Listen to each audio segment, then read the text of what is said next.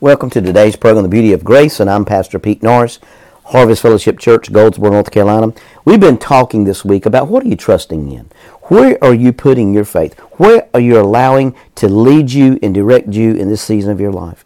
You know, this season is a very depressing season for some people. This season is a very uh, a situation where they buy stuff that they cannot afford. They do things that they cannot afford to do out of an obligation to meet a need. You know, uh, we've gotten really so far away from the truth of the Word of God that it's almost impossible for us to be sustained in it anymore because I'm not really sure that's the first choice we make. What's the first choice you make? You know, my, my dad used to tell me all the time, he said, son, if, if you make a decision today, you ain't got to make it again in the morning.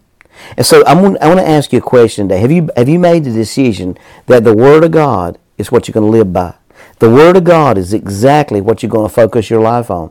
The Word of God is exactly what's going to be the deciding factor in everything you do in your life. You know, the Bible said in John 8, 31 and 32, Jesus said to those Jews who believed him, If you abide in my Word, you are my disciples indeed, and you shall know the truth, and the truth that you know shall make you free. So we know and understand that the Word of God has got to become so dominant in our spirit that there's no other option. And when there's no other option, there's no other choice. You know, John 15 and 7 said, If you abide in me and my words abide in you, you can ask what you desire and it shall be done for you.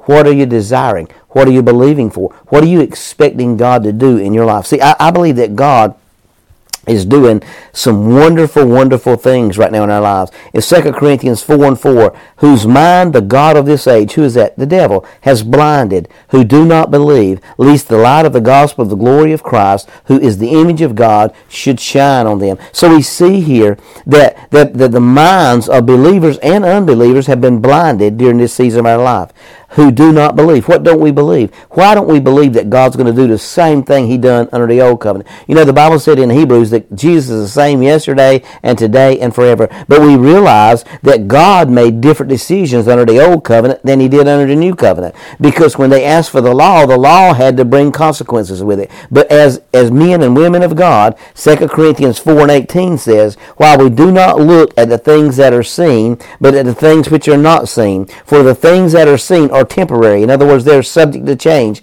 But the things which are not seen, they are eternal. Now I want to ask you something.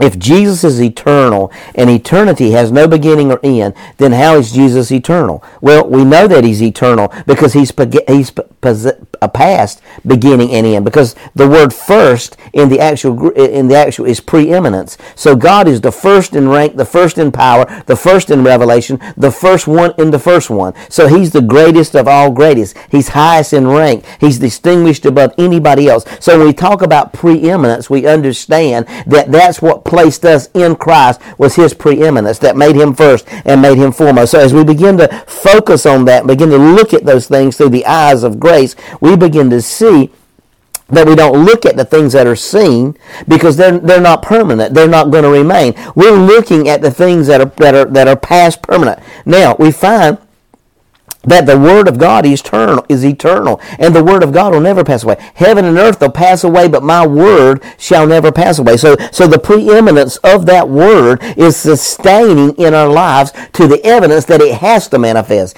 Listen, when there is other, when there's another option in your life, that's the option that you're going to go through. When there is not another option in your life, your decision is made for you. So I understand now, looking back, that if I make a decision today, I don't have to make it tomorrow. So so you got to understand that's why marriage, marriages can't last because you made a decision. Well, you really didn't make a decision. Nobody ever was confirmed in their decision that had a divorce. Because if you make a decision, you're not going to change your mind about the decision.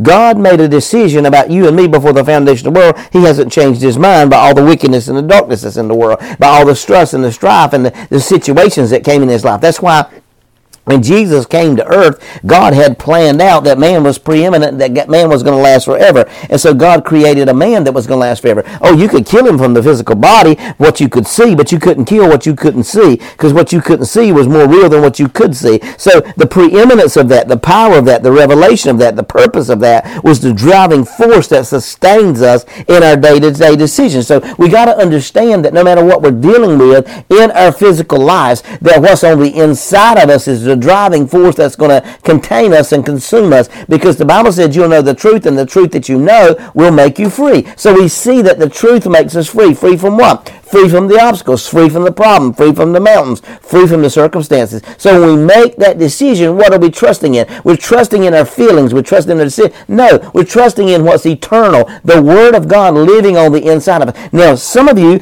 every one of you, most of you are trusting the Word of God to get you to heaven. Eh, but you don't trust the Word of God to sustain you while you're on the earth. We got to understand that we're just passing through here. We're strangers and pilgrims in this land, and we're passing through to a greater place. That's the beauty of grace.